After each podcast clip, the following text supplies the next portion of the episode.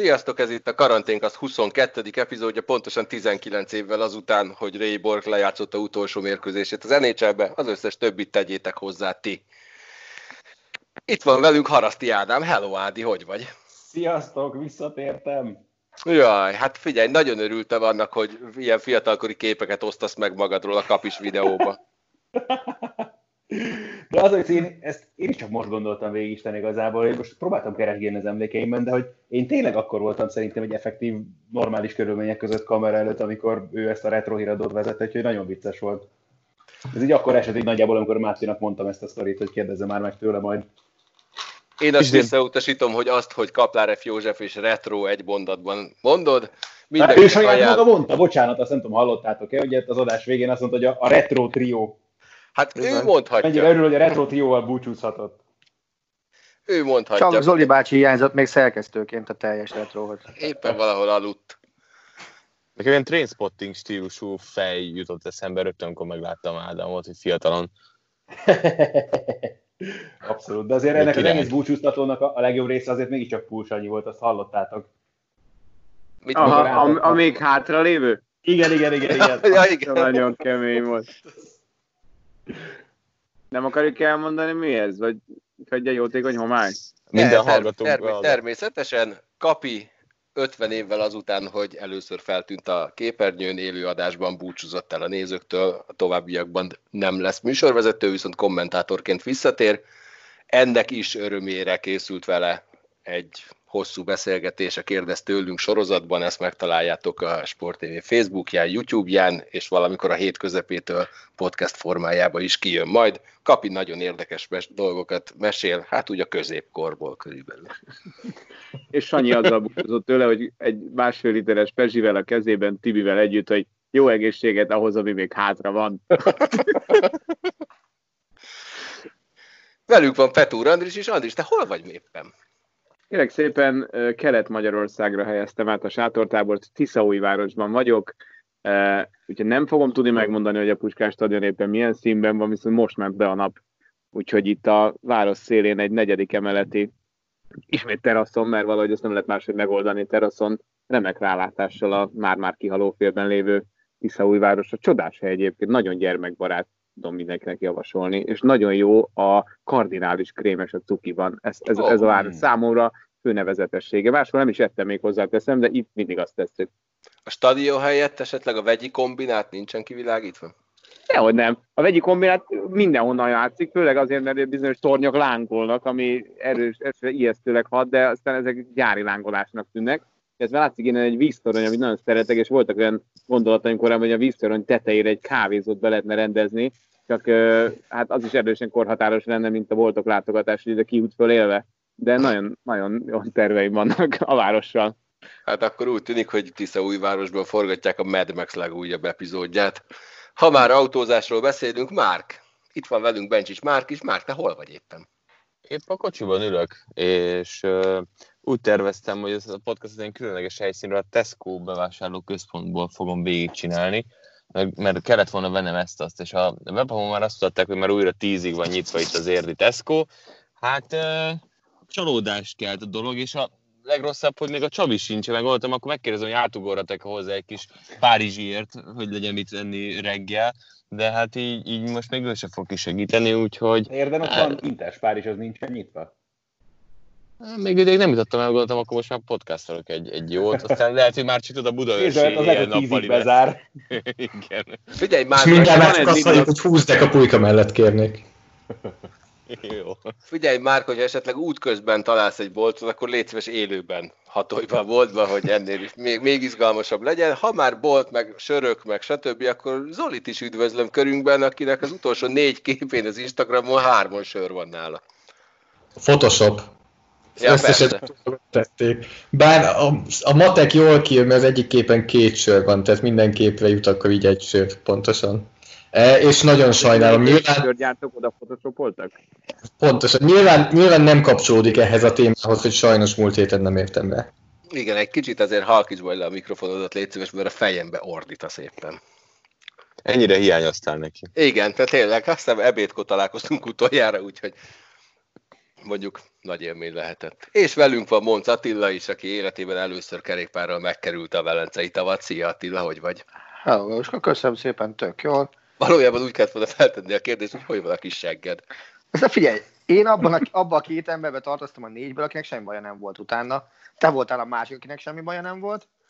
Másik két egyén kicsit hisztikézett másnap reggel, hogy jaj, jaj, ez fáj, az fáj. Jó, el kell mondani, hogy én a saját kerékpáromon ültem, úgy nem nehéz. Én nem a sajátomon, de, de nem volt vele baj. Jó, azt hiszem, hogy te ilyen tatás kipárnázott ülést kaptál, de mindegy. Attila, Attila, és mi, hogy tetszett a Velencei tó? Tehát én abban szembesültem, hogy Attila azt mondta, hogy életében először látja Velencei tavat. Ez így van valóban egyébként. Figyelj, tök jó volt. Természetesen mindig szembeszél volt, bármerre is mentünk. Összességében a cél az, hogy menjünk jövő héten is, csak most már az általad vázolt negyed órával rövidebb időtartam alatt kéne megtenni. Rajtam nem, fog, rajtam nem fog múlni, és nagyon remélem, hogy a Gárdonyi sörbüfé ezúttal nyitva lesz, legutóbb nem volt. Ki nyerte a hegyi szakaszokat? Galuska. Jó, én a saját Döntő voltam.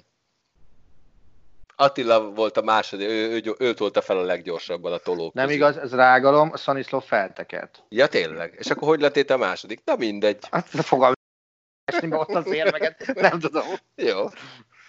Na, beszéljünk komoly dolgokról, ugyanis utolsó negyed döntőjéhez érkezik keddeste a karantén király, amit azért emelnék ki, mert úgy tűnik, hogy ez tényleg ez a legnehezebb ág, mert miután Dobbi Tibor az első körben kiejtette Bencsics Márkot, majd Lékai Máté Vigaszágon kiejtette Kovács Sanyit, ők ketten egymás ellen találkoznak a negyed döntőben kedden, újabb parádés produkcióra lehet tőlük számítani. Adis, te hogy emlékszel erre a meccsre? Nehezen. Ö, azt tudom, hogy hát igen, mindig ez a kérdés, mekkorát spoilerezzünk, de hogy szerintem Dombi Tibi messze legjobb karantén videóját láthatjuk majd ebben a részben, amely ennyit a tartalom jegyzékszerűen el lehet mondani, hogy lényegében az fog vele történni, hogy be fog törni egy állatkertbe, és ki fogja azt rabolni, és hazaviszi a zsákmányt az, az teljesen eszeveszett, és tulajdonképpen azt is el tudom mondani a bulvár iránt rajongó kedves hallgatóinak, hogy először és utoljára a karantén királyban fel fog tűnni Kis Ramona is mellékszereplőként. Azt gondolom egyébként, hogy ez a néhány kocka, ez filmes és tévés pályafutásának egyik legemlékezetesebb pillanat. A szöveget nem kellett megjegyeznie, de masszív, masszívan szerepet játszik a Máté féle újabb videóban, úgyhogy Lékai Máté és Kis Ramona rajongók egyszerre részesülnek majd audiovizuális gyönyörben. Én csak azt, azt érzitek, hogy itt... Lesz -e. Mi lesz, Ádám? Habarcs lesz, én csak erre vagyok kíváncsi. Nem, ezúttal, ezúttal nem vesztegetett meg semmit. Ah. Tehát a Mátét már vigaszágon már mindent bevet. Tehát, hogy azért érzitek, tehát most már a Rami kell, meg ilyenek, hogy hát kap egy kicsit jobbat, ad nem tudom mennyinél. Tehát, hogy, hogy most már minden próbál amit Andris mondott, én azt megerősíteném, én azt gondolom, hogy Tibi videója az egész karantén király történetének legjobb videója volt. De ugye lehet már látni itt a különböző közösségi oldalainkon részleteket, erős CGI használatot lehetett felfedezni. Mire gondolsz az órára? Micsoda? Ilyen az óra tényleg a Tibinek. Azt gondoltad, hogy hozzányúltak az orrához? Dehogy is, hát tényleg ilyen az orra. A többi az mind igazi. Na, igazi volt a Magyar Kupa döntő is a Puskás Ferenc stadionba, ahol ígéretem szíven én is megjelentem, nem ezért volt szép a stadion, és nem is ezért jelentek meg cikkek erről a mérkőzésről. Tízezer ember volt, én csak annyit mondanék, hogy a stadion tényleg nagyon-nagyon szép, az összes többire nem emlékszem, viszont sikerélményem volt, hogy felismertem hátulról Pisont Istvánt. Attila, milyen mm-hmm. volt a meccs? Figyelj, szakmailag egy ilyet most mi a francnak értékelünk, három hónap után láttam végre élőben helyszínről sporteseményt, láttam a Szaniszlót majdnem könnyezni, hogy kupagyőztes lett a Honvéd. Nem a könyvgáz volt? Nem volt könyvgáz, mi betartottunk mindenfajta előírást. Nem, nem miattatok a... van az egy-egy milliós bünti? Nem, nem rohantunk be a pályára, nem voltunk a B középbe, Kemenessel sem alkottunk Laukon csoportot, aki szintén abban a szektorban dekkolt, ahol mi. Úgyhogy, úgyhogy tök jó volt. Nyilván van még mit javítani. rajta, de, de azt gondolom, hogy, hogy egy ilyen sportélmény nekem annyira kellett, hogy, hogy az, az, az nagyon nehéz elmondani. Még úgy is, hogy tényleg abszolút semleges nézőként, tak mindegy volt, hogy ki jött, vagy ki nyer nekem tényleg. Csak az, hogy sporteseményen lenni, az, az, az nagyon jó volt. De az látszott, hogy ez önmagában sok embert megérintett, mert én nem gondoltam volna, hogy egyébként ennyien kilátogattak volna egy Magyar Kupa döntőre, bár kétségtelen, hogy egyébként szerintem ehhez a, a maga a helyszín is hozzájárul. Tehát lehet, hogy lettek volna akkor már csak az új népstadion miatt is ennyien a kupa döntőn, hogyha nem ilyen keretek között rendezik meg. Már gondolok arra, hogy tényleg az első effektív értelmezhető sportesemény, még a, csak a mi számrendszereinken belül is, így a karantén után, amit meg lehetett látogatni. Na, hogy hallom, már közben bejutott a valamelyik bevásárlóközpontba. Vagy a hűtőbe. Ja, igen, éppen csomagolja a sonkát. Ja, nem. Egyébként a legutóbbi azt hiszem 12 ezeren voltak, de lehet, hogy a párosítás itt összességében... Ez, ez, ez a mert azért... Ér. Igen, mégis a Honvéd mezőköves, tehát hogy... Igen. Az volt egyébként képzeljétek a legjobb, ugye állandóan beszámoltam arról, hogy a teraszomról látszik a Puskás Aréna, amelyet ugye az elmúlt években húztak föl, mint egy ilyen hatalmas nagy anya űrhajót eltakarva mindenféle egyéb látképet.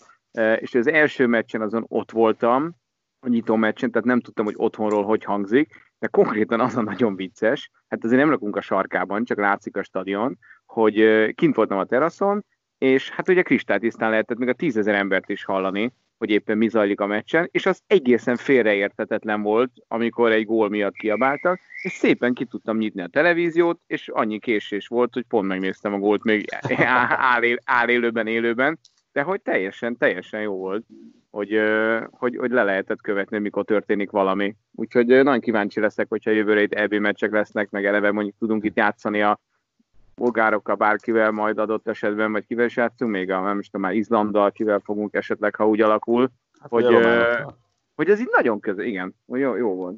Meg jó volt azért tényleg egy pici focit nézni, úgyhogy volt néző. Nem volt egy óriás második félidő, de kupa döntőnek kupa döntő volt, és ez pont elég. Bizony. Én ott laktam nem messze gyerekkoromban a Tököli és a Dózsa sarkán, és uh, mondjuk futballmeccseken, hát ott laktam nagyon sokáig a Tököli Dózsa sarkán. Hát ott nőttem gyakorlatilag. Így van, így van. És, de lényeg, hogy futballmeccsekre nyilván nem nagyon volt olyan mérkőzés, aminek így a hangulata átszűrődhetett volna abban az időszakban, amíg én ott laktam, de arra emlékszem, hogy a Michael Jackson koncertet például a gangokban tökéletesen lehetett élvezni annak idején. Meséltek, hogy működött a beléptetés, meg ilyesmi, hogy működött ez karantén alatt, ezek a szokványos rendszerek, Attila, hogy mi, miben tért el ez a mostani? Jó, hogy mondod egyébként, már szolgálati közlemény, ha valaki a arénába, a stadionba vásárol egy jegyet, nézze meg, hogy melyik kapunk kell bevenni, és annak a közelébe próbáljon meg parkolni. Mi éppen a másik oldalról közelítettük meg, nagyjából egy olyan 25 perces séta után megtaláltuk a D bejáratot, a Zolinak mesélem, kicsit Várjál, olyan volt, mint, nem mint, jó.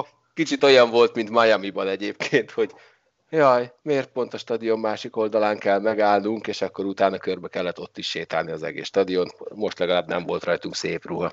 De most is időben odaértetek? Igen. Hát Igen, nélkülünk, de... ne, nélkülünk nem kezdték el. De a probléma az nem az volt. A együnkre rá volt írva, hogy E kapu a bejárat.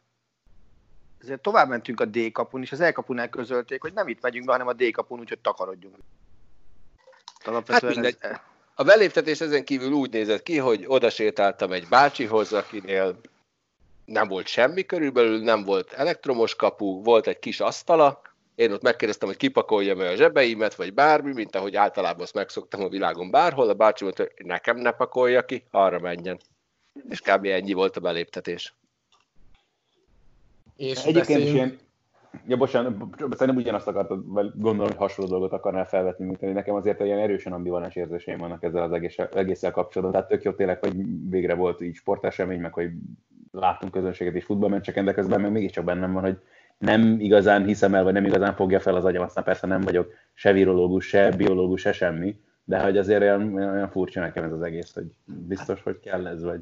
Hát főleg úgy, tehát én azt akartam kérdezni, igen, eh, hogy nemzetközi visszhangja volt a meccsnek, tehát én Igen. angol kollégámtól jött vissza az, hogy ugye ahogy a németeket mindenki nézte, hogy elindult a Bundesliga, azt gondolom, hogy most akármilyen is furcsa, mindenki nézte a Magyar Kupa döntőt, meg mindenki nézi a magyar bajnokikat, hogy hogyan működik egy meccs, ahol vannak nézők, akiknek megvan mondva, hogy tart, tartsák a távolságot. És a Magyar Kupa döntő alapján sehogy, ami nemzetközi szinten aggasztó lehet majd, hogy azt mondják akkor más országok, hogy inkább nem évi megpróbálkozni ezzel, vagy inkább azt mondom, hogy az egészségügyi szakemberek fogják azt mondani, hogy hát akkor ezt nem lehet betartatni, úgyhogy inkább ne próbálkozzanak vele.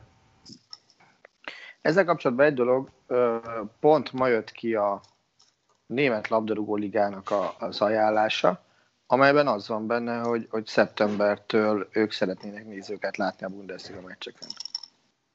Tehát most már arra dolgozzák ki ők a rendszert, hogy hogy lehet oda bejuttatni nézőket. Nem mondták azt, hogy elsőre teltházat akarnak, de, de nézőket akarnak, és szerintem az az ilyen 25 ezertől indulnak fölfelé. Az NFL-nél is ez szinte hetente változik, mert azt hiszem 10 napja azt mondta Texas, hogy Texas állam, hogy 25%-kal mehetnek majd a stadionok, aztán nézik a számokat, és ezen a héten most már azt mondták, hogy lehet 50% is. Aztán meglátjuk, hogy egy szeptember hova fog, hova fog eljutni, de azt gondolom, hogy tényleg a Magyar Kupa döntő, meg minden olyan esemény, ami most fog majd jönni, ahol megpróbálják betartatni, az egy, az egy példa lesz arra, hogy ez működik, vagy nem működik. De ugye jól érzékeltem, hogy itt ugye a, a, a táborok, nyilván voltak ezek óriási, nagy több ezres táborok, de a táborok voltak ez ügyben fegyelmezetlenek, tehát a, uh-huh. nem tudom, létezik a hosszú oldal kifejezés most épp az új stadionban, de hogy ugye a hozzátok hasonló bámészkodók, azok rendben voltak, nem? Tehát csak a... Hát, hát valójában rád, rád volt bízva az, hogy rendben vagy-e, vagy nem. Mert ez igazából... senki nem mondta azt, hogy legyen kedves hárommal arrébb ülni, és ön pedig kettővel följebb. Így van, tulajdonképpen a belépés után oda, annyi, utoljára le, leellenőrizték azt, hogy abban a szektorban szól a jegyed, és onnantól kezdve azt csinálta, amit akartál. Igen, tehát itt olyan... Ja, bocs. Nem, csak annyit akarok mondani, hogy, hogy ha megnéztétek például a Bundesligát, és nem akarok nagyon előre szaladni, eh, ahhoz képest, hogy a gólörömöknél milyen szinten tartották a, a fegyelmezett készfogásnyi távolságot az első körökben, ez oldódni látszik a pályán, és nekem egy picit az az érzésem, hogy, hogy szabályozás szintjén azt már soha nem fogják mondani, tehát nem lesz A, B és C szociális távolság vagy közelségi lépcső, hanem ez valahogy így automatikusan fog oldódni, és ez mind, mind a megengedés szintjén e, válik újra normálisá. Tehát most már a Bundesligában a gólörömök kezdenek hasonlítani a régiekhez, már, már szó nélkül megölelgetik, meg megtapizzák egymást, és szerintem a nézőknél is ez lesz, hogy megmondják, hogy ez van, és aztán aki amennyire fegyelmezett, azon múlik. Nem, nem lesz már, hogy akkor mostantól akkor lehet egymás mellé ülni, hanem szerintem ez, ez így egyszerűen ki fog csúszni ez a, ez a kontroll, és, és, és aztán lesz belőle nem kontroll. Csak itt szerintem az a probléma, hogy már az első meccsen kicsúszott, és az első meccseknél ki fog csúszni, ugyanúgy akár a táborban, valószínűleg a hosszú oldalon egyetértek, hogy nem, de azért B közében ez szerintem nem csak Magyarországon, hanem más bajnokságokban is az első adandó alkalommal össze fog, össze fog jönni a tábor, és nem fogják tartani ezt a távolságot, és akkor kérdés, hogy mennyire lehet beengedni a nézőket. Yeah. Pont így csúszik össze minden. Tehát, hogy De várj, dicsérjük meg a Fradit például, amely... Az nagy ötlet, amely, igen. Amely igen, a bayern új... is akkor van, nem? Azt, azt nem mered megdicsérni, mert még nem volt benne néző. Jó, csak gondoltam, meg akarsz mindig dicsérni Igen? Nem, nem, a Fradit azt nem szoktam. Uh, szóval, hogy, hogy a Fradinál nagyon okosan leragasztották ilyen fényképekkel, és, és a, a szabad székre lehetett leülni. Tehát ott, ott ők leszabályozták, hogy ki hova ülhet le, és, és teljesen jó volt úgy, ahogy beállították azt, hogy na, akkor minden negyedik székkel lehet ülni, és az így jön ki. Aztán de, de ezt ki ellenőrzi? Mert itt Mit? is meg volt adva, hogy te melyik székre ülhetsz le, de, de ott, ott a jegyedet. Oda, foglalt, oda foglalt az a szék. Hát oda nem fogok. tudsz leülni, mert ott van leragasztva egy, egy ilyen fél alakos kép azon a széken. És szabad székre tudsz leülni. A Fradi pályán így van, ha, ha jól láttam a ja, tévéképernyőt. És úgy van a jegytükör akkor, amikor vásárolhat jegyet, hogy csak azokra, és akkor maradék. Elvileg, meg... elvileg a Magyar Kupa döntőre is így volt a jegytükör, igen. Hogy minden negyedik székre lehetett jegyet venni. A táborok nem fegyelmezhető Á, nem biológiai hát. képződmények, tehát hogy, hogy nem véletlenül működnek a táborok gyakorlatilag sok helyen saját biztonsági, belső biztonsági szolgálattal, oda nincs őr, tehát tök mindegy, hogy az most inkálos, valtonos, nem lehet oda menni és azt mondani a tábor bármely tagjának, hogy te most hát megeszik. Tehát, hogy oda, oda nincs olyan biztonsági cég, amely beküld egy embert, fegyelmezni. Ez, ez nem ez a műfaj. És ez most nem el, tehát ez egy ilyen, ez, e, ilyen a lelkületük. Őket nem lehet, ilyet nem lehet mondani a tábornak, hogy oda ne állj, meg lehet tiltani, hogy bemenjenek emberek. Szerintem az onnan halott ügy. Ha ők bemennek, biztos egy együtt fognak szurkolni, akármit csinálsz. Én ezt teljesen megértem, csak akkor, hogyha eljutunk majd arra a pontra, amikor az olaszok, spanyolok, franciák, németek, angolok beengedik a szurkolókat, akkor lehet, hogy pont ez a magatartás, amit most mondasz, ez arra fogja őket késztetni, hogy oké, okay, lehet, hogy bemehetnének már szeptemberben, de akkor mégis várunk tovább, mert nem tudunk felelősséget vállalni azért, hogy nem fognak összeülni. Szóval mondok ennél sokkal rosszabbat. A spanyolok már ebben a szezonban nézőket akarnak beengedni a lelátóra. A liga elnöke ma nyilatkozta. De Jó, mondjuk az a, egy a dolog, spanyol szövetség vezetéséről nekem igen markáns véleménye van elég régóta, és ezzel nem változtatott az előkváltás sem. De a, leg, dolog, a legjobb. Az egy elég rövid és markáns vélemény. Szerint, szerintem az egy dolog, hogy ők be akarják engedni, de azért nyilván azt gondolom, hogy minden országban az egészségügyi szakembereknek rá kell bólintani, hogy ez megtörténhet. És hogyha az egészségügyi szakemberek átnéznek egy más országba, és azt látják, hogy ho-ho, ha a B közép bemegy a stadionba, akkor igazából megszűnik egyből ez a távolságtartás, akkor lehet, hogy a spanyolok terve sem lesz ennyire egyszerűen megvalósítható. Hát az baj, attól félek, hogy a spanyolok még a, ilyen szempontból a legkevésbé felelősségteljes típus, és akkor próbáltam óvatosan megfogalmazni a mondatomnak a lényegét, akár futballszövetségügyileg, akár itt további politikai vezetés tekintetében. Nyilván nem véletlenül, hogy a németeknél láttuk ezt a szigorú tényleg rendtartást, és itt ez ugye egészen elmegy addig is, hogy az ember milyen körülmények között vágatja le a haját de én azért az olaszoknál van egy olyan érzésem, meg az angoloknál is, hogy ez nem fog annyira, muffá bocsánat, megvalósulni, hogy ott ők azért okosabban fogják ezt kezelni, a spanyoloknál meg valahogy kicsit számítottam is arra, hogy ilyen módon fog ez az egész lezajlani. Engedd be a pizzafutárt, addig mi csodálatos jön, jön. átkötésednek köszönhetően térjünk át a fodrászokhoz. Bundesliga hírek, Dortmund játékosok elmentek fodrászhoz, és emiatt megbüntették őket. Attila, mesélj a fodrászos élményeidről. Hát figyelj, azt gondolom, a szakemberhez fordult tenni, tehát akkor hogy még jobb a kérdés, hogy az Andrisnak teszed fel ugyanezt a kérdést. Így van, csak nekik. Tényleg. Igen. Hát jó, tényleg, még téged is meg Engem is nyugodtan utoljára nagyjából 25 éve voltam fodrásznál. Mert azt, azt a gyönyörű tarit, azt kivágta, ki csinálta neked? Hát ügyes vagyok én. Jézus Isten. Én a, nekem ez a fodrász történet az alap problémám. Meséld el először a fodrász történetet. Mert én csak nagy vonalakban tudtam előadni, mert azt sem tudom, kik ezek. Jaden Sancho és nem is tudom, ki volt még a másik hasonló. Manuel Akanji, akiről ugye kép volt, de hogy többen is voltak egyébként elméletek, és Igen, voltak annyira okosak, hogy ezt még ki is posztolták. Igen, és ugye nyilván több higiéniai előírás, mint például maszkviselés, és meg ilyesmi szartak nagy évben. Illetve a német liga koncepciójában benne van az, hogy a klubnak kell fodrászt biztosítani a futbalistáknak, de hát ezek az agyasok, ezek inkább maszek fodrászhoz mentek, posztoltak róla, meg minden. És ugye a fő baj az az, hogy, hogy van ez a fodrász balhé.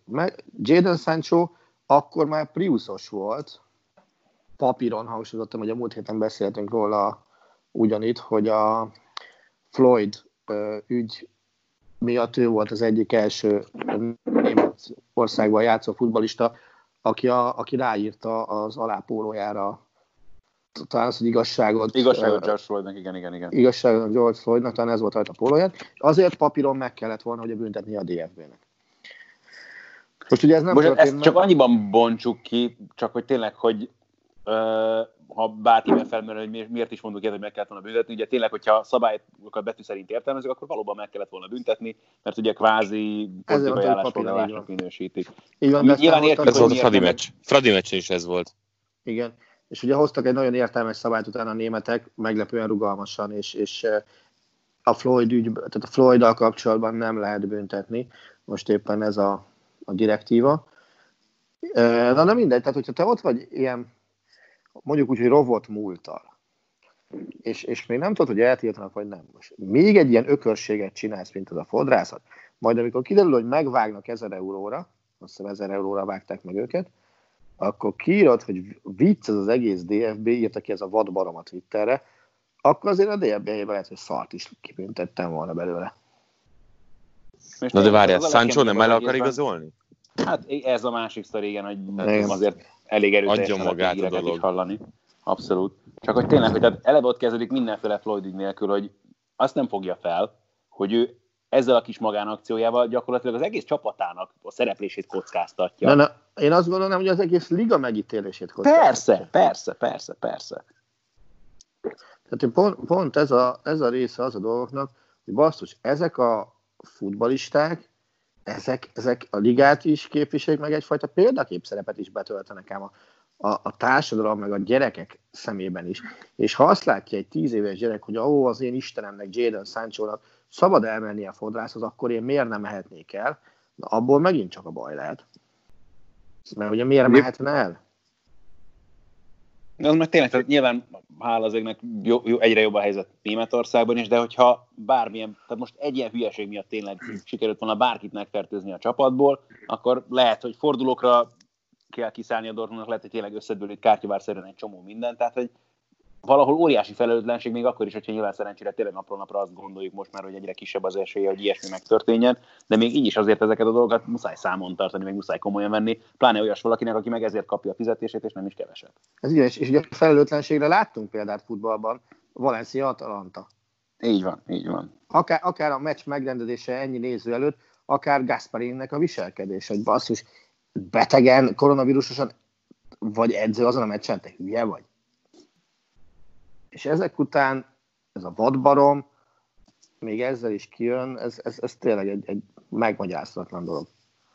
Ez milyen érdekes, hogy ugye múlt héten beszéltünk róla, hogy, hogy ugye van egy szöveg szerinti szabály, ami ugye tiltja az összes mhm. politikai társadalmi ügy mellett való kiállást, de ugye most a DFB is azért nem büntetett, és az MLS is azért pusztán a legenyhébb írásos figyelmeztetés rótta ki a, a tokmákra, meg nem tudom kire, aki, aki esetleg ugye Emile az ügy mellé állt, mert hogy közben kijött egy olyan direktíva, ami arról szólt, hogy lehetőleg a, a nemzeti szövetségek ne büntessék, tehát, hogy, tehát nem is nem hiszem, hogy a FIFA vagy az UEFA, de hogy mondták azt, hogy ne nagyon büntessék azt, aki a, a Floyd ügy miatt e, valamilyen szerepvállalást e, mutat, ami, ami azért baromi veszélyes, mert ugye ha a saját szabályod alól teszel egy ilyen kivételt, akkor innentől kezdve minden ilyen jó ügy, aminek a morális megítélése nem nagyon vegyes, az, az mind újra ebbe a kategóriába esik, tehát akkor tulajdonképpen a saját szabályokat ássák alá, ha ők maguk javasolják, hogy ne legyen büntetés. Tehát egy picit, mint hogyha az a szabadjára engednék az egészet. Ebben, hogy, hogy a legtöbb nemzeti szövetségnek, ugyanúgy a FIFA-nak, az UEFA-nak is van egy csomó ugye, ilyen rasszizmus elleni kampánya, és hogy kvázi akkor tudják azt mondani, hogy végül is ez beúszható ez alá, csak ez lesz innen kezdve az érdekes kérdés, hogy akkor mire mondod azt utólag, hogy akkor hát ez besorolható valami ilyesmibe, meg nem. De most nekem nyilván ebben a sztoriban még ezzel van a legkevesebb bajom, csak tényleg az, amit Attila is mond, hogy, hogy ezek után, hogy tényleg kvázi kivételt tesznek vele, mert tök korrektül járt el a Német Szövetség ebben az egészben, mert pláne az is példaértékű szerintem, hogy a mellé állt ennek az egésznek. Ezek után még tényleg ilyen, még egy ilyen hülyeséget kiposztolni, tehát hogy nem, valaki nem tudja már tényleg azt mondani, hogy egy kicsit fog már be, tényleg, és aztán mindegyiket törölte persze utólag, tehát azért volt ott valamilyen szinten utána nyúlása, hogy nem tanul ennyiből sem, tehát nyilván azért itt a Na mindegy is, nem akarom túragozni a történetet, de azért engem is felhúzott, mind a mellett, hogy egyébként meg nagyon kedvelem, hogy valami a futballistáról van szó. Egy 20 éves gyerek egyébként, tehát Persze, szerintem az bele kell van. tenni, hogy hogy hány húsz éves van, akinek fogalma nincsen igazából, igazából, hogy mit csinál, és miért, és milyen következményekkel jár. Itt inkább az a kérdés, hogy ez tényleg mennyire szándékos, mert kizárna tartom, hogy a Dortmundnál nem mondták volna el ezerszer ezeket a szabályokat, és hogy hogy kezeljétek, és hogy mit csináljátok meg ilyenek, mert hogy, hogy súlya van annak, hogy, hogy te most mit teszel ki, és, és, és hatványozottabban egy ilyen kialakult helyzetben, de, de én ebben, ebben kicsit tényleg azt látom, amit előbb említettem, hogy, hogy ő most kicsit alá akar aknázni ennek a Dortmundi karriernek, csak igen, ezt nem látja, és ezért gondolom azt, hogy gyerek, még mert, mert nem tudja, hogy ennek más hatása is lehet. Ugyanakkor például vannak olyan klubok, amelyek ezt szerintem marhán a helyén kezelik. A Lipcsénél Lipcsénél például minden ilyen fiatal mellé adtak egyfajta mentort ebben az időszakban, mert tudták, hogy család nélkül, egyedül simán meg tudnak gajdulni. A Lipcse meg egyáltalán tényleg ez az egész. Tehát ilyen szempontból a, nem tudom mennyire mondjuk, nem mondjuk itt az energiaital céget, de úgyis tudja mindenki, hogy miről van szó. Ki hogy, hogy, minden, tehát minden sportágban, amihez kapcsolatban, és tényleg arra emlékszem, amikor pont a héten volt ugye 15 éve múlt héten Talmácsi Gábornak az első világbajnoki futamgyőzelme, ő akkor ugye a KTM gyári versenyzője volt, ami nyakig Red Bull színekben versenyzett már akkoriban is, és ugye ő is járhatott folyamatosan például a Red Bullnak a saját edzőközpontjába, ahogyan az összes versenyző is, és nem csak a motorosok, hanem minden szponzorált sportolójuk, tehát hogy és már akkor olyan orvosi, sportszakmai, stb. felügyeletet kaptak, ami párját ritkította a motorsportban is, és hogy ez meg az összes projektjükre, tehát emlékszem, amikor voltak ismerősökként forgatni a, a Salzburgi hoki csapatnál, hogy már a tizen évvel ezelőtt milyen körülmények között edzettek, hogyan ellenőrizték őket, minden edzést megelőzően, tehát ilyen szempontból, és erre mondtam azt, hogy aztán a, maga az egész futball projektjük is, ami ugye tényleg most már az egész világra kiterjed, és minden kontinensen van lassan tudjuk, tehát hogy ez tökéletesen és abszolút példamutató módon vezetik az egészet. Beszélhetek én itt, ha nem kapcsolom be a mikrofont? Na ezt akartam hogy Halkultál mindenki. Ö... Eddig ért. Okay. Jó, hát most még ezt gyakorlom, várja.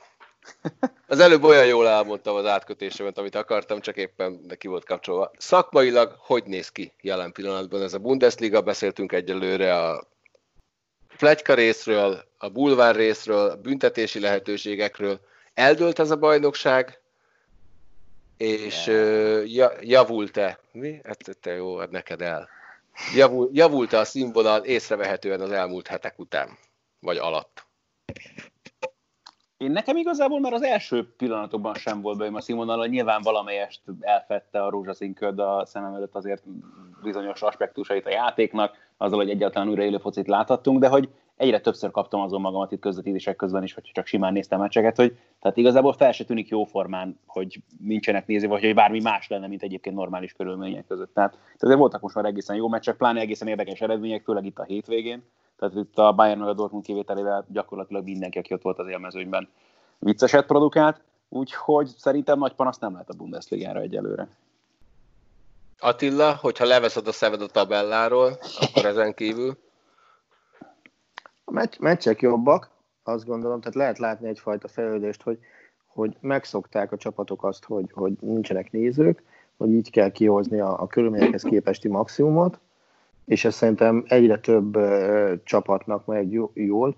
Ugyanakkor a különbségek szerintem ebben a helyzetben uh, felnagyítódnak, és nincs, nincsenek ilyen mesterséges esélykiegyenlítő részek, vagy, vagy természetes esélykiegyenlítő részek, amit hogy az Unión Berlin szurkolói ott, ott megvadulnak, és akkor rátesznek nyomást az ellenfél csapatára. Tehát egy differencia, tehát mondjuk, amíg mondjuk 10-ből 7-szer veri meg normális világban a Bayern az Unión Berlin, ilyen világban meg 10-ből 9-szer mondjuk, tehát nagyjából így, így ez a különbség. A bajnokság szerintem eldölt, és adott esetben az is elképzelhető, hogy már szombaton bajnokavatás lesz, nem kell sok minden hozzá, csak egy Bayern győzelem, meg egy, meg egy Dortmund vereség, és akkor, akkor vége. A, ami sokat hozzátesz a tévés élményhez, de szerintem erről beszéltünk múltkor már, az, hogy, hogy hozzáértő emberek kezelik a lelátói zajokat, és, és egyre többször megfelelő hangeffektek jönnek a megfelelő jelenetekhez és már, már tényleg föl lehet kapni az embernek a fejét írás közben is arra, hogy ú, basszus, valami történt, és nem csak azért, mert, mert ez a normális reflex, hanem azért, mert el is találják, hogy, hogy fűtszónak kell jönnie, vagy, vagy valami olyan zajnak, hogy na te hülye, nézd már ide. Érdekes, hogy én ezzel kapcsolatban nem találtam még információt, de hogy ugye erre egy viszonylag jól működő algoritmus már több helyen kitaláltak.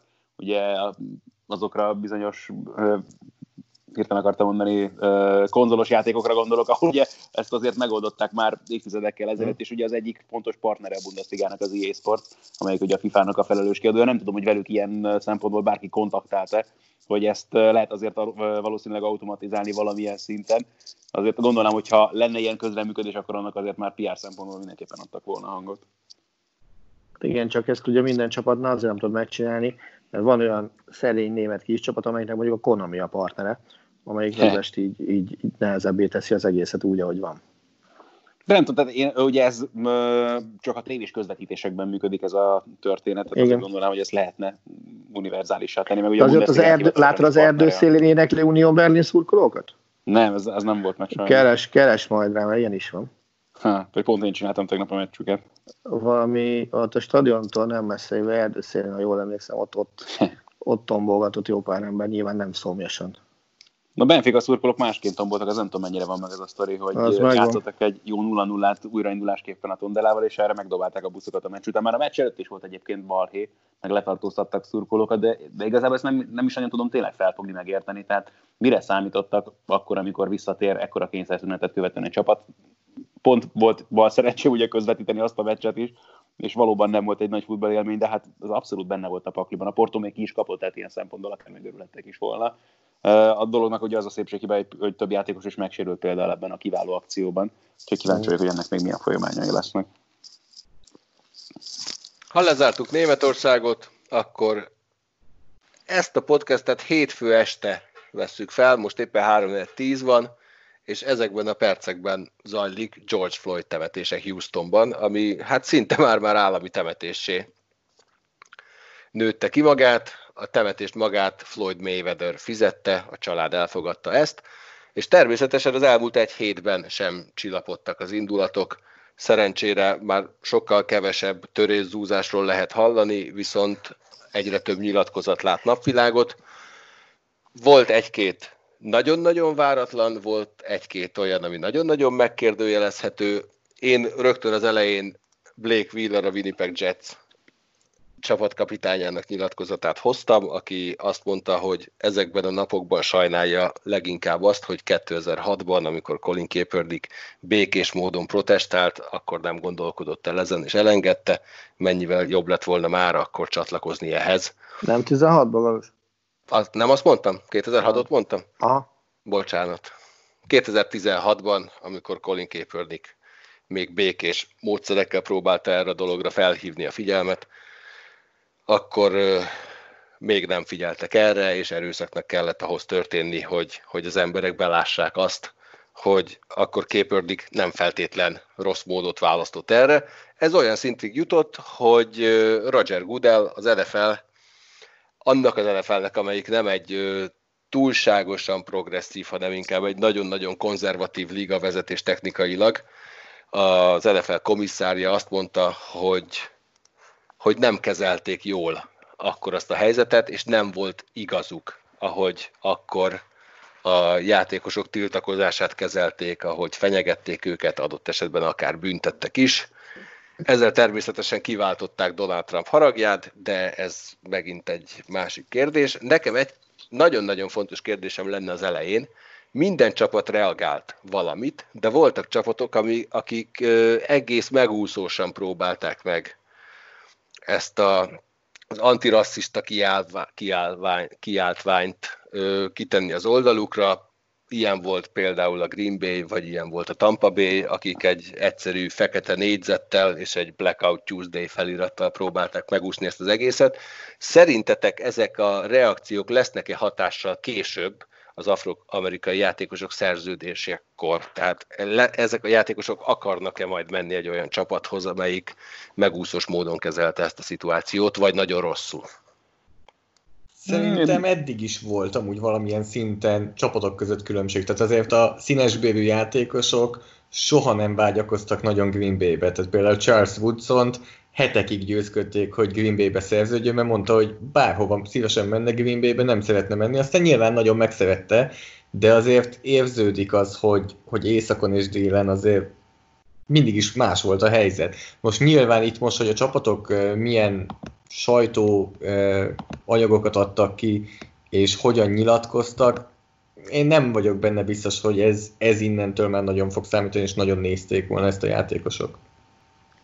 Márk, szerintem... Engem is meg lehetne, hogyha pusztán, bocsánat, hogyha pusztán az alapján, hogy az jelentős befolyással bírna a játékosok döntésére, hogy mondjuk a social media menedzserek miként kezelték ezeket a történeteket. Nyilván ez nem ennyire egyszerű döntés egyik klub vagy franchise esetében sem, de azért ott még sok döntő tényező van egy-egy játékos szerződésen. Nyilván az már egy, egy mélyebbre ható boncogatás megjelent például, hogy a Green Bay-nél miért ez a helyzet.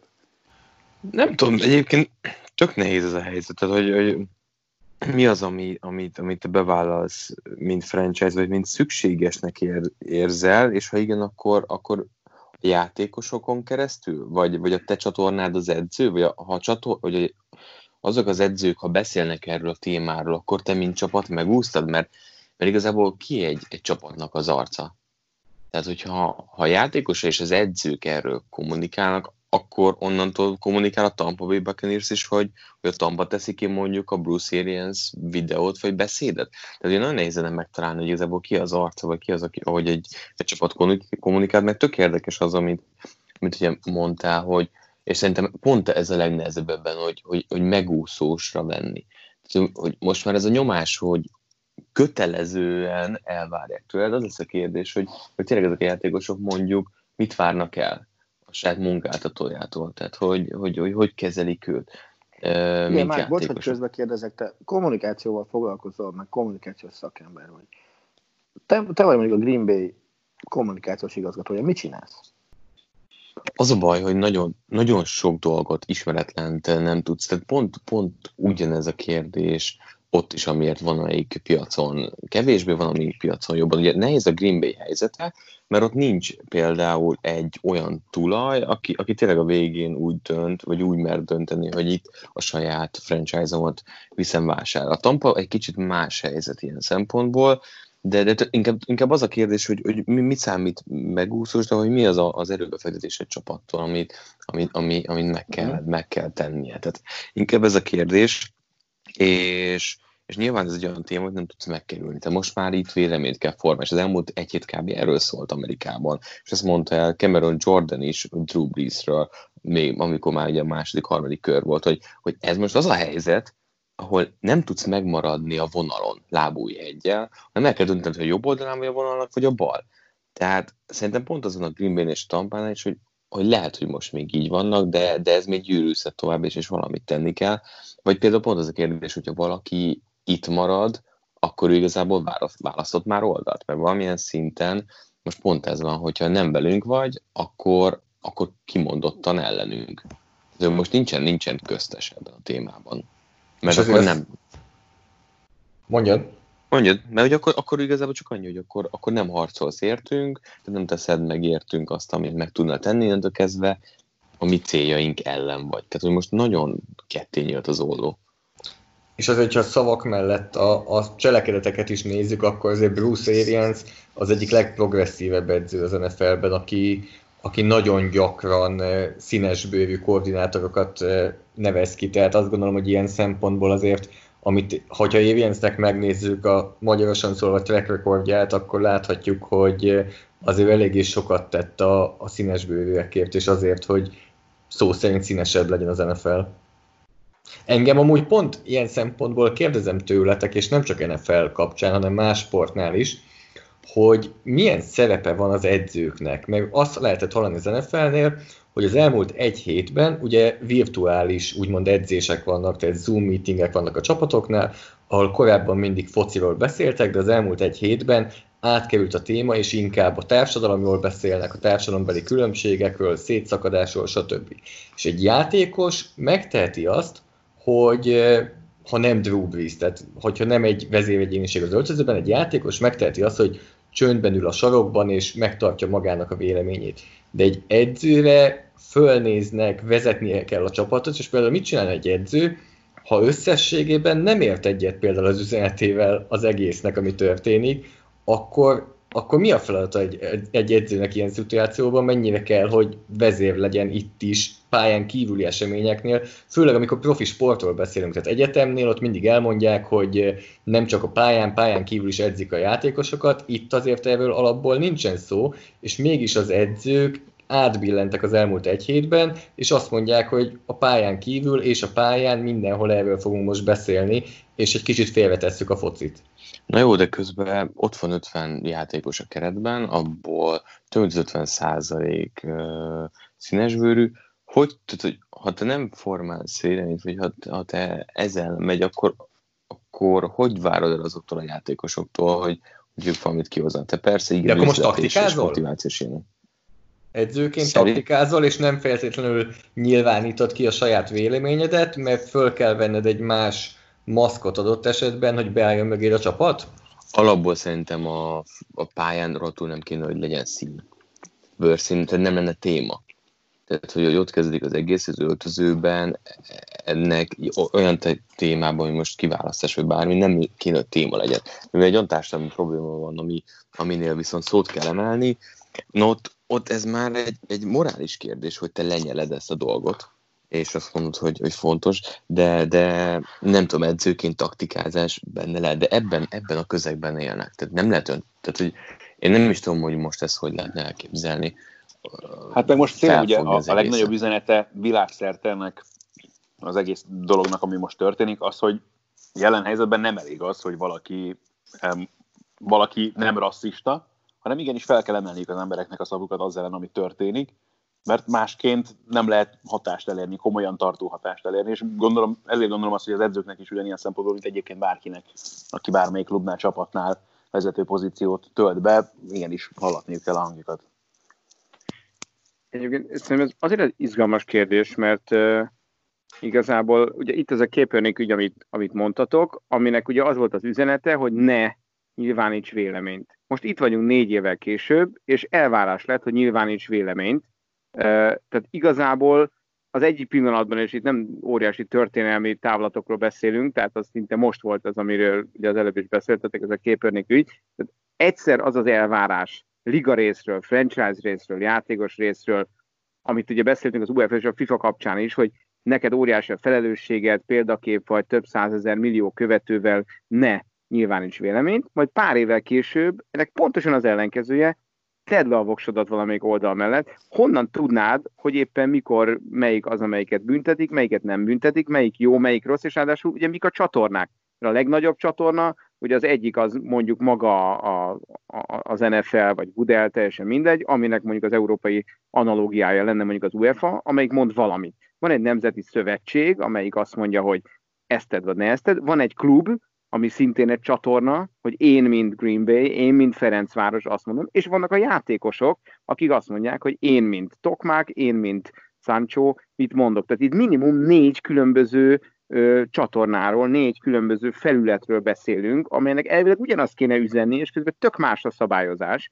És akkor még egy szempont, hogy hagyd mondjak, és ez most nem ehhez az amerikai ügyhöz kapcsolódik, hanem ahhoz, hogy ugye mostában van az LMBTQ közösségek melletti kiállás időszaka, ami egy másik nagyon fontos kérdés, amikor toleranciáról, meg másság elfogadásáról, meg egyenlőségről beszélünk. És ugye volt olyan például a Bundesligában, ha jól tudom, hogy valaki nem volt hajlandó felvenni a színes karszalagot, miközben a szögletzászlók egyébként színesen lobogtak ennek a hónapjak a jegyében, mondván, hogy ő egyébként szexuális témában nem ért egyet ezzel a fajta egyenlőséggel, vagy éppen elutasítja, vagy, vagy nincs jól ezektől a, a dolgoktól, hogy akkor most az oké, okay, hogy én egyénileg azt gondolom, hogy, hogy én nem dobom föl magamra a színes karszalagot, mert egyébként baromira nem szeretném támogatni ezeket a közösségeket, mint játékos, de akkor, mint klub, mit szólok hozzá? Szóval valami bonyolult, csak ezt akarom mondani, ez az egész, és teljesen kiszámíthatatlan, hogy, hogy mi, mi az elvárás. Vállaljuk a felelősséget, vagy ne vállaljuk. Pontosan azért vállaljuk, mert sokan figyelnek ránk, és példaképek vagyunk, vagy pontosan azért ne vállaljuk, mert sokan figyelnek ránk, és nem ez a dolgunk, mi csak sportoljunk. És e- e-, e- ezekre a ákérdéseimre egy semmilyen egyenes válasz nincsen, szerintem. Szerintem ahogy lebontottad a szinteket, én azt gondolom, hogy a játékosok, most nyilván főleg az NFL-ben, ott végig konzisztensek voltak, és végig próbálták kinyilvánítani a véleményüket, és azt gondolom, hogy mostanra lettek talán olyan hangosak, ezzel beleértve ugye a lakosságot és a tüntetéseket is, hogy egész egyszerűen a csapatoknak és az NFL-nek nem volt más lehetősége, mint nem akarom azt a szót használni, hogy engedni, hanem inkább, hogy megérteni, hogy mivel is van szó. És nagyon sok embernél, és például Drew Breesnél is ezt látjuk, hogy mostanra értette meg, hogy mivel is volt szó négy évet. Tehát nem a véleménye változott meg, hogy jó, akkor mostantól engedem, hanem mostantól értette meg, hogy mivel is van szó, és azt gondolom, hogy ez nagyon vízválasztó volt, és az egy olyan pillanat, amire évtizedek múlva is emlékezni fogunk, amikor Roger Goodell beismerte, hogy hibáztak, és ha Colin Kaepernicktől személyesen nem is kért elnézést, de beismerte, hogy hibáztak, amikor nem engedték, hogy az NFL játékosok békésen tüntessenek és vélemény nyilvánítsanak ki. De akkor most akkor egyetértünk abban, hogy ez nem engedély, és nem be is, hanem tehát, hogy megértés, elfogadás, tehát, hogy, hogy nem azért csináljuk ezt, mert nem fogjuk tudni. Más választás. Tudod, hogy nem fogjuk tudni. Tehát, na igen, tehát hogy pont csak még mielőtt abba mennék bele, hogy igen, ők most tehát itt azért brutális eh, motivációs tényezők vannak a háttérben, meg üzleti döntési pontok, ami után azért néha fel lehet vállalni a, azt a bűnbocsánatot, és tényleg ezt a szerepet, hogy, hogy mi, én ilyen voltam, de már nem ilyen vagyok, esküszöm megjavultam. Kinél lőnek gólt? Márk. Nem. Nem nálam. De nem hogy, le van halkítva a tévé, de egyébként tényleg gól van. Igen.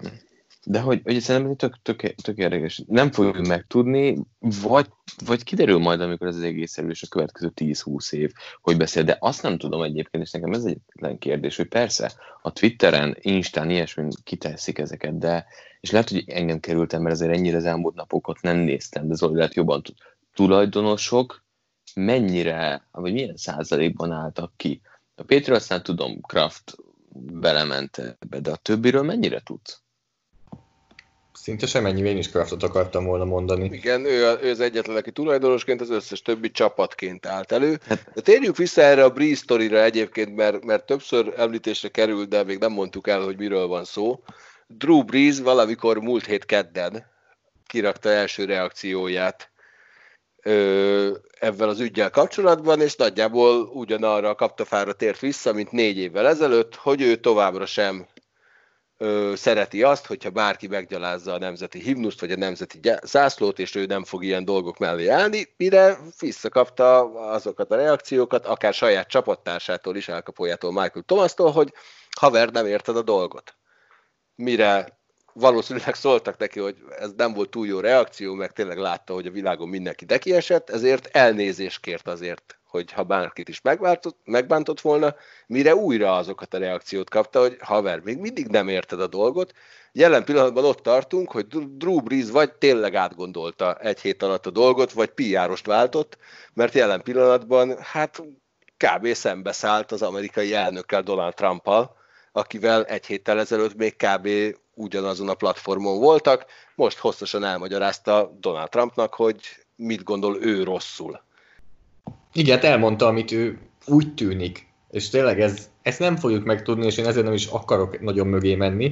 Úgy tűnik, hogy az elmúlt egy hétben ő elfogadta azt, hogy ez a tüntetés nem az a zászló ellen van, ez a tüntetés nem a háborús veteránok ellen van, ez egy békés véleménynyilvánítás, és szerintem nagyon fontos kiemelni azt, hogy ez a himnusz ellen van, vagy a himnusz alatt. És itt van kb. a különbség, hogy ő hozzá, ő most fogadta el azt, hogy ez a himnusz alatt van inkább, mint a himnusz ellen, ez a véleménynyilvánítás. És amúgy Galus kérdezted, hogy, hogy mi volt a leg, legnagyobb véleménykinyilvánítás az elmúlt egy hétben, azt hiszem, hogy beszéljünk erről. Igen, szerintem nyugodtan mond. Én még egyetlen egy, tehát ha bár kiemeltük Drew Brees szerencsétlen kinyilatkozását, akkor én még egyet szeretnék hozni. A Washington Redskins is hosszasan fejtegette, hogy micsoda problémája van avval, hogyha fai alapon különböztetünk meg embereket, névcsoportokat, bármit, mire azonnal az első reakció egy New Yorki szenátus taktól, a Latina Alexandria Ocasio-Cortez-től érkezett, Igazatok van, változtassatok nevet. Jogos. Én, én el... Teljesen jogos. Egyébként visszatérve, hogy Brice megvilágosult egy hét alatt, nem is volt más választása. Tehát, hogy ott vagy, hogy a csapat irányítója, mondta olyan dolgot, amire a csapat 70%-a teljesen kiborult, uh, utolsó éveitek együtt, vagy nagyon alakíts, és mint vezér, tehát nem, nem volt más választás ebből. Tehát amikor már kijött az első nyilatkozat, akkor is az volt, hogy ez a következő hetekben így is fog történni, mert tehát nem volt más esély, tehát erre rá is volt kényszerítve, és akár mennyire virágosodott meg, vagy nem, mert nem az ördögügyvédjét akarom játszani, de hogy, hogy nem volt ebből más kiút. Ebbe egy De valójában ez egyébként az ügy szempontjából egy kifejezetten jó hír, mert ami nem ütötte át a falat négy évvel ezelőtt, az úgy tűnik, hogy most átüti. Vagy legalábbis közelebb kerülsz hozzá. És szerintem az is hozzájárul, hogy lehet arról vitatkozni, és sokan meg is teszik, hogy Colin Kaepernick mennyire volt jó irányító akkor, amikor kikerült az NFL-ből. Én azt gondolom, hogy valahol a kezdő és a csereszint között volt, tehát azért az ki, mindenképpen furcsa, hogy még cserepozíciót se kapott. Na de most, azt hiszem szombaton vagy pénteken volt az, pénteken, amikor összeálltak az NFL legnagyobb sztárjai, fiatal legnagyobb sztárjai, tehát akiké a következő tíz év, és beszélek itt Michael Thomasról, Odell Beckham Jr.-ról, Patrick Mahomesról, Tyron Matthew, DeAndre Hopkins, a tavalyi évvédőjátékos a Stephen Gilmore, újonc Chase Young, tehát sorolhatjuk, sztárok egytől egyig, és egy azt gondolom, hogy nagyon erőteljes videózőnetben elmondták, hogy mit akarnak az NFL-től, és erre válaszul jött az Roger Goodell-től, hogy szinte egy az egyben felolvasta és kimondta azokat, amiket ki akartak vele mondatni ezek a játékosok, és azt gondolom, hogy talán ez még az egyik kulcsmomentum az elmúlt egy hétnek. Igen, ez, ez pont ez az, hogy a, egy nem túl progresszív, viszont rendkívül konzervatív ö, szervezetnél sikerült ezt elérni. Szerintem jelen pillanatban ez, ez, ez tulajdonképpen egy teljes győzelem. De ehhez hozzátenném, amit, amiről mi nem tudunk és nem gondolunk bele igazán, e, véletlenül akadtam a Twitteren Shannon Lane-nek a tweetjére, aki az NFL-nél dolgozik, és nyilván az NFL-nél is nagyon sok alkalmazott van, és nagyon sok e, színesbőrű, és nagyon, nagyon előkerült ez a téma ott is, és ő írta le azt, hogy ami ehhez a videóüzenethez vezetett Google-nél, az az, hogy előtte több mint 6 órán át 300-400 ember osztott meg történeteket, és beszéltek arról, hogy hogyan lehet javítani azon, amit csinálnak. Tehát ha az NFL-re úgy nézünk, mint egy cég, akár a csapatoktól függetlenül, akkor ott is lezajlottak azok a folyamatok, ami most nagyon sok helyen lezajlik a társadalomban. És ez hát, is hatással volt arra, hogy Goodell ezeket kimondja. Igen, de hát már ez előtte elindult, mert egyszer csak kiderült, hogy az egyik játékos kiállásáról forgatott videót egy NFL alkalmazott rakott össze. Én erre csak azt tudom mondani, hogy ilyen egyébként, tehát hogy ez tök jó, hogy most már ezt valahol ez is kell, hogy belülről is kell hatást gyakorolni, és tök jó, hogy valaki nem ijed meg attól, hogy tudja, hogy mi egyébként céges szinten a hozzáállás ez a történethez, és ennek ellenére is vállalja azt, és megcsinálja ezt. Vagy hát nem tudom, hogy ez mennyire volt a saját vállalás, és mennyire, vagy mennyire kapta esetleg már utasításból, de én azt gondolom erről a történetről, hogy alapvetően ez egy saját vállalás volt, és egy kicsit szembe menetel azzal, ami zajlott alapvetően az NFL-nél, és ilyen, ilyen dolgokra is szükség van az, hogy előre tudjunk lépni és haladni ja. tudjunk. A hivatalos történet szerint úgy volt, hogy gyanakodtak rá, hogy ezt valami belső ember csinálta, és miután Roger Goodell kiadta ezt a sajtóanyagát, utána jelentkezett az ember, hogy ja, egyébként én voltam. Mondom, minden csak alaplengetés, úgyhogy... Abszolút. Na, Sokat bántottuk annak idején ezt a szerencsétlen UFC 249-et, hétvégén megtartották a UFC 250-et. Nagyon mélyen nem akarnék belemenni, egy kifejezetten jó gála volt az eddigiekhez képest, úgyhogy ha valaki esetleg beleszalad, akkor nézze meg nyugodtan az ismétlését. UFC-ről vezetem fel a következő témát, de kevéssé fog UFC-ről szólni. A UFC istálójához tartozó harcosokat annyira utálom azt mondani egyébként, hogy harcosok, mert az annyira bénán hangzik szerintem. Tehát a UFC sportolóit megkérdezték pár témában, szavazzák meg ki minden idők legalul, legtúlértékeltebb versenyzője, ki a legjobb kommentátor, ki a legjobb edző, és ki a legnagyobb gyökér. Párat mondanék csak, a legalul értékeltebb az a Demetrius Johnson lett, aki 11-szer védte meg a címét, majd utána azt mondta, hogy hát ha 12-szer is bajnok tudtam lenni, és még mindig nem tudtok nekem normális pénzt adni, akkor elmegyek egy másik szervezethez. A legtúlértékeltebb a UFC arca Conor McGregor lett, a kommentátor Joe Rogan, lehet, hogy másnak a nevét nem is tudták, és a legnagyobb gyökér pedig Dana White, a fődök.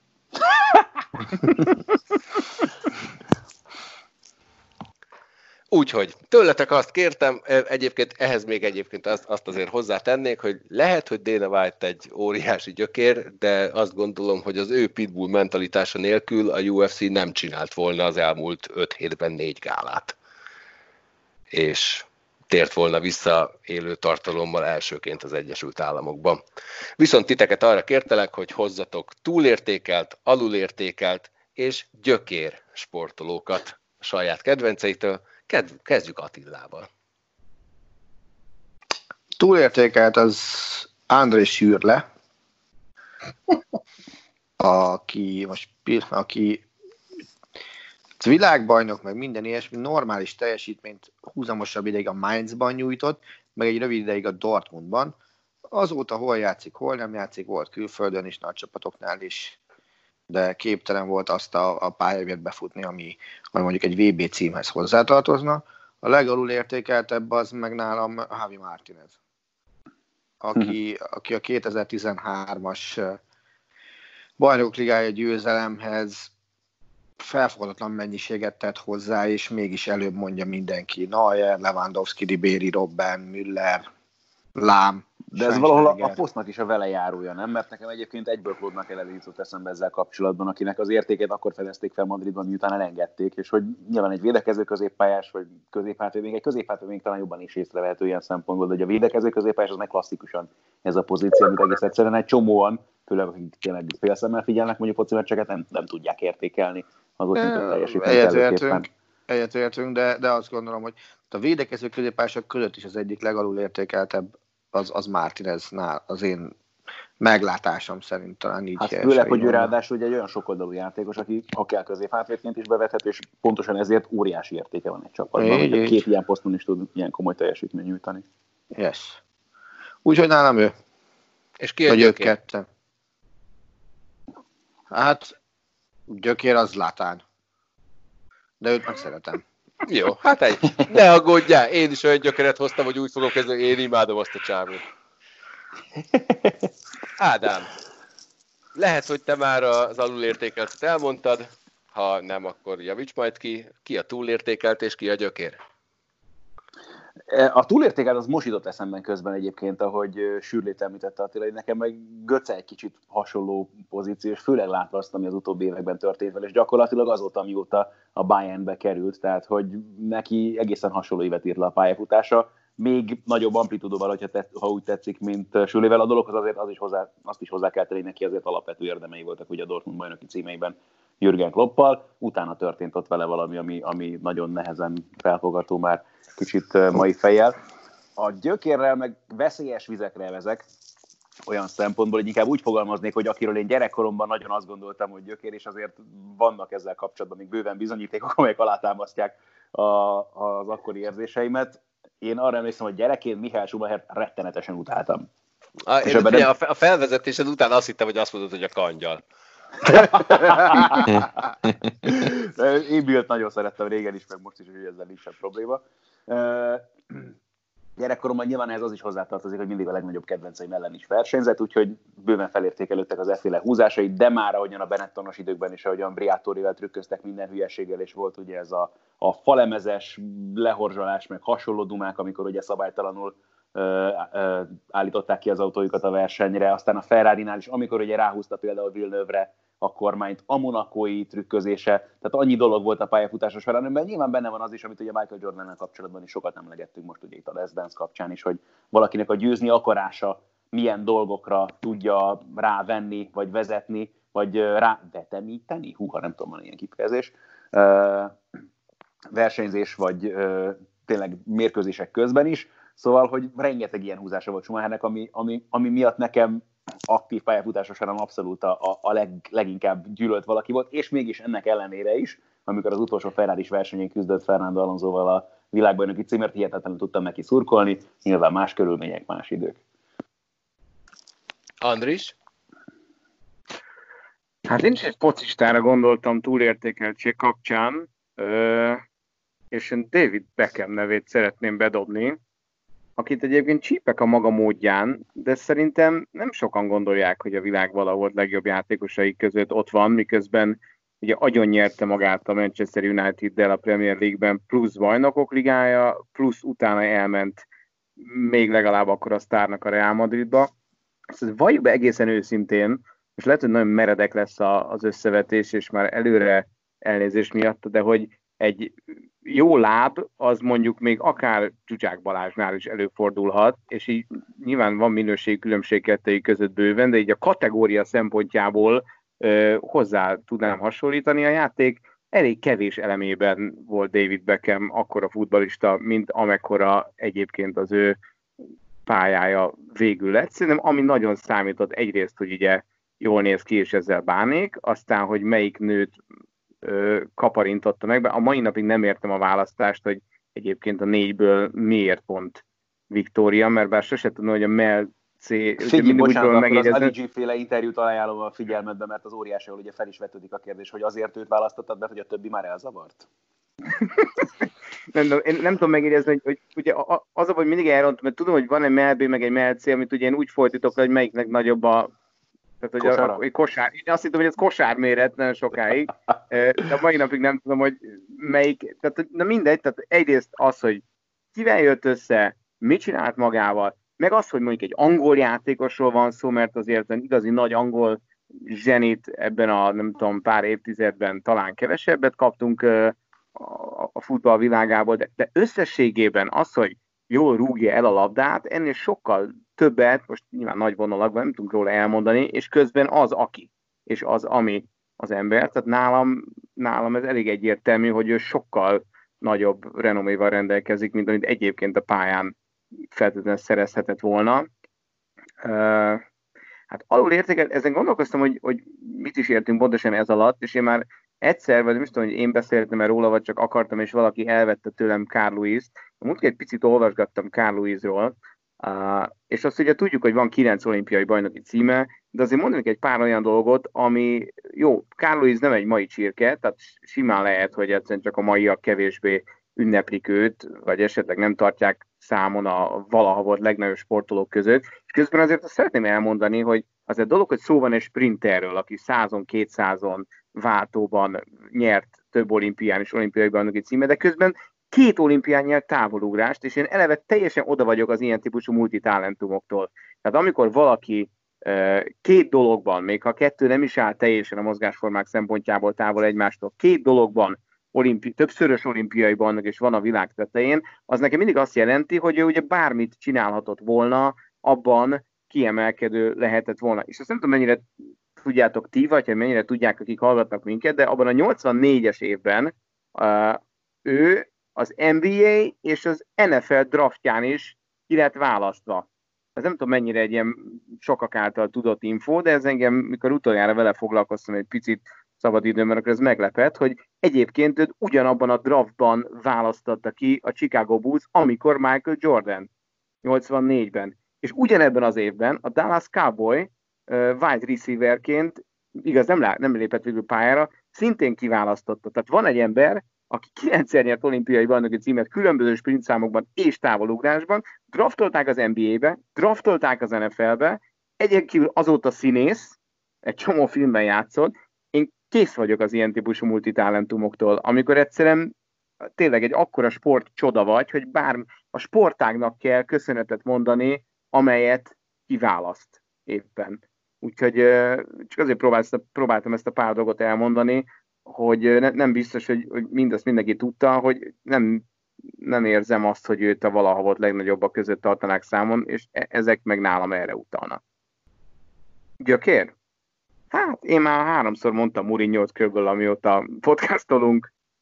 Nem imádom annyira, mint Zlatánt mondjuk Attila, főleg azt nem imádom, hogy most a Tateremnél van, de végül is ő az a fajta gyökér, ami, amilyen típusú gyökér Howard Stern, és valljuk be őszintén, a híres mondattal, hogy igazából mindegy, hogy gyűlölöm vagy szeretem, de igazából kíváncsi vagyok, hogy mit fog még mondani. Hát ebből a szempontból Mourinho beillik egy ilyen érdekes gyökérnek. Zoli? Gyorsan kitérnék az NFL előtt alulértékeltve mondok egy, egy focistát, aki, ami talán mostanra egy kicsit már átalakult, de nálam Szalai Ádám, aki hideget, meleget kapott éveken át, és nem nagyon sikerült úgy értékelni, ahogy szerintem kellett volna.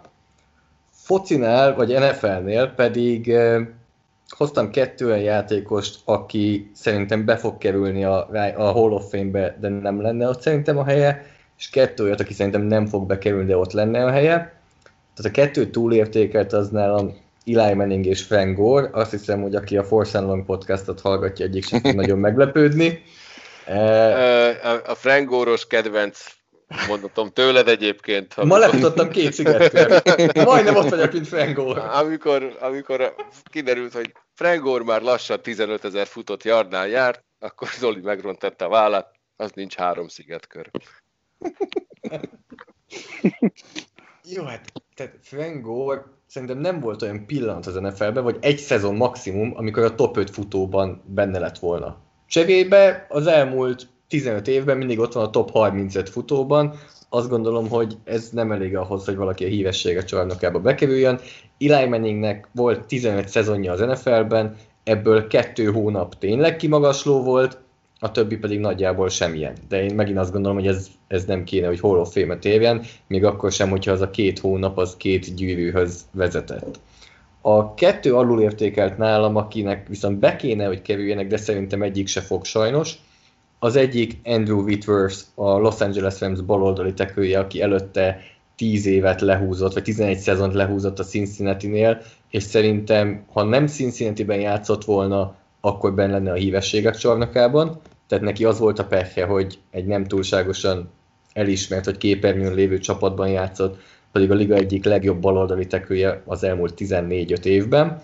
A másik ilyen, akinek pedig pont az ellenkező a helyzet, hogy túlságosan is képben volt, és túlságosan is sokat látták, az Tony Romo, aki szerintem egy nagyon jó irányító volt, kicsit Manningnek az ellentetje, hogy összességben mindig nagyon jó volt, de pont a 3-4 hibájára emlékezünk, és emiatt nem fog bekerülni a hívességek csarnokába, szerintem, ettől tartok. Gyökér... Lehet, hogy majd szakkommentátorként befog. Hát abban is jó. E, Gyökér pedig Hát, van itt kettő nagyon könnyű, akiket akkor ellövök, az Vontaze Perfect és Antonio Brown, aki követi az NFL-t, szerintem nem nagyon kell megindokolni, akár, akár csak az elmúlt 12 hónapban követi, már akkor sem. Azt hittem az egyik legalább a Mark lesz. Mark? Én a szararc vagyok a háromból. Nem, a legtúlértékeltebb. Szerintem alul. A legtúlértékeltebb játékos szerintem, aki első szerintem az Josh Norman, aki a Carolina Panthersben volt előbb cornerback, majd utána brutál sok pénzért eladta magát a Washington Redskinsnek még néhány évvel ezelőtt, akkor ilyen csillagászati összeg volt az a több mint 70 millió dolláros szerződés, amit aláírt. Az embernek a karrieres során szerintem egy év kézláb szezonja volt, az az év, ami az utolsó éve volt Caroline-ban, pont a szerződéses év. Ott tényleg elit szinten futballozott, és utána lévő öt évben ő konkrétan szerintem abból a szezonból él. Tehát Washingtonban mindig a legjobban kereső játékos volt, mindig inkább dumált, mint sem jól futballozott volna, és, és csalódáskeltő négy évet töltött el a Washingtonban, most a Buffalo-ban próbál szerencsét. A legalul értékeltebb játékos meg egy, egy, egy, egy olyan elkapót hoztam, aki egy volt csapattárs és barátom, akivel együtt kezdtünk el futballozni, neki volt a kedvenc elkapója, és mindig beszélt róla, hogy sose emelik ki. És ő Rod Smith, a Denver Broncosnak az elkapója, aki draftatlan szabad ügynökként jutott be a Denverbe, és töltötte 13 évet úgy, hogy egyébként a karrierének legnagyobb részét és a legnagyobb sikerét 30 fölött hozta. Tehát 30 évesen volt neki egy 1600 yardos szezonja, és még utána 35 évesen is több mint 1000 yardot kapott el, úgyhogy ő nekem az alulértékelt játékosok listán az egyik top, és főleg azért, mert ő egy ilyen nagyon régi típusú elkapó volt, aki ütött, vágott, blokkolt, és minden megtett, amit tényleg a pályán kell, és amit túl is mutat az elkapói pozíción, hát igazából őket hoztam, rossz arc, az az nagyon nincs a ligában, inkább csak hülye van, mint Antonio Brown. Ugye van Taze Burfict most már szerencsére kilépett. Egyébként pont ezen gondolkodtam, hogy ilyen, ilyen, ilyen rossz arca az NFL-nek most szerintem nincs is. Kérdezd a lékait, és mást mond. Saját csapata irányítóját. Nagyon kedves ember. Várj, a saját csapata irányítója az ő, nem? Na jó, én túlértékeltek, ledobom az atombombát, én iszonyatosan ki voltam Tim Tibótól. Tehát az, az az egész, amit a média köré rakott, az valami borzasztó volt. Lehet, hogy egyetemen nagyon jó játékosnak számított, de az NFL-ben egy kacskán dobó egyáltalán, mindenki azt mondta, hogy ő győztes alkat, hát én azt nem láttam. egyszer elsült a keze a Pittsburgh elleni hossz, ö, playoff meccs hosszabbításába, és én azon kívül semmit, csak a hype-ot láttam, és lehet, hogy az amerikai családanyáknak az volt az álma, hogy a lányának Tim Tebow fog udvarolni, de én azt az embert borzalmasan kivoltam, amikor a pályára lépett, és mindenki kivolt, hogy jaj, milyen ügyes, jaj, ez, ez, ez, hát dobni se tud. Ez borzasztó ez a csávó. Alul értékeltek egy játékos formát hoztam a, a hokiból, azokat az embereket, akiknek elsődleges feladata az, hogy bedobálják magukat a korong elé, és akkor, ha nevesítenem kéne egyet, akkor az Ian Laperié lenne, aki életében soha nem nyert semmit, rengeteget játszott a Los Angeles Kingsben, játszott pár évet a Colorado-ba, és végül a Philadelphia-ba fejezte be. Ő volt az a csávó, aki egy meccsen beleugrott a korongba, de ott tényleg egy vetődő. Tehát ne abba gondoljatok bele, hogy lefeküdt a jégre, hanem tényleg belevetődött a korongba fejjel, ami az üres kapu felé tartott, összetörte az arcát, majd utána azt mondták, hogy hát valószínűleg idén már nem játszik, két hét múlva a speciális maszkban megjelent újra jégen, és újra beledobta magát arccal a korongba. Úgyhogy a legnagyobb egyéni elismerése az, hogy megválasztották a liga legkeményebb játékosának. Körülbelül ez, és hát gyökérnek egy olyan csávot hoztam, akit amúgy imádok, ez szintén egy jégkorongozó Sean Avery, aki, hmm. aki hát a, vereke, a, a hoki verekedésben van az úgynevezett kezdeményező szabály, hogy a kezdeményező kettő percet kap a verekedés közben az öt perces verekedésért járó szabálytalanság miatt. Éveri ezt olyan szinten fejlesztett a tökére, hogy általában nem dobta le a kesztyűjét, ő csak kezdeményezett, őt nagyon megverték, néha egyébként vissza is ütött, tehát azért nem volt vele baj, de sokszor alkalmazta azt, hogy ő csak kötekedett, kapott két percet, az ellenfél ledobta a kesztyűt, jól megverte Éverit, ő kapott ötöt. És a, a csávó valami egészen nagyszájú volt, ő az a, az a jégkorongozó, aki a pályán egy tényleg egy irgalmatlan gyökérő, iszonyatosan dumált mindig mindenkinek. Olyan emberek verekedtek miatta, akik sem előtte, sem utána egyszer egy előszezon meccsen belekötött Péter Forsbergbe, aki ledobta a kesztyűt, majd utána kiröhögték szegényt, mert így mondta, hogy utólag azt nyilatkozta, hogy ott álltam, ledobtam a kesztyűt, de hát azt sem tudom, hogy keverekedni a jégen. Úgyhogy ebből sem lett semmi. Szabályt is hoztak, mert egyszer egy teljes playoff párharcot szemben töltött a New Jersey Devils, azóta Hall of Famer kapusa előtt Martin Brodőrrel, aki nem csak az, hogy takarta a kilátást, hanem fejmagasságban rángatta a botját Brodőr előtt, meg integetett neki, akit tehát tényleg iszonyatosan szétvert az ideg közben. Rögtön a párharc után megváltoztatták a szabályt, hogy ilyet nem lehet, szembe a kapussal nem lehet ezt az úgynevezett screeninget alkalmazni a jégkorongban soha többet, kettő perces büntetés jár érte, és hát ezen kívül a nyilatkozatai is csodálatosak voltak. Egyszer Calgary-ban kérdezték meg, hogy hogy van, és mondta, hogy hát kinyitottam az újságot, láttam, hogy a Calgary csapatkapitánya volt Csajon jár, úgy tűnik az a divat, hogy a, az NHL-ben mostanában mindenki az én levetett csajaimmal jön össze. Emiatt is nagyon megdicsérték. Visszavonulása óta a Vognál segédszerkesztő volt, rettenetesen sokszor ö, állt ki az azonos neműek házassága mellett, ő is szerepelt filmekben, az első film szerepe egyébként a Morris Richardról szóló hokis film volt, ő játszotta azt az embert, akit csak azért küldtek a jég, jégre, hogy a rakétát leverje. Aztán szegényt ott is megverték a filmben is. Egyébként érdemes vele riportokat nézegetni az interneten, komoly témákban is, mert tényleg egy nagyon-nagyon okos csávó, aki nem mindig arra használta az agyát, amire kellett volna. Hát vagy hát ezek szerint nem, mert jól felmérte a eszköztárát. Hát igen, végül is. Arra, tehát a, ő, ő tényleg a, a, a legnagyobb gyökerek közé tartozott, akik abban a csapatban, ahol játszott, ott imádták, az összes többi helyen gyűlölték, kivéve utolsó csapatában a New York Rangersbe, ahol a vezetőedző John Tortorella nem igazán szívlelte, pláne azok után, amikor Évőri egyszer a Twitteren kiírta, hogy ki kéne már rúgnotok ezt a bohócot.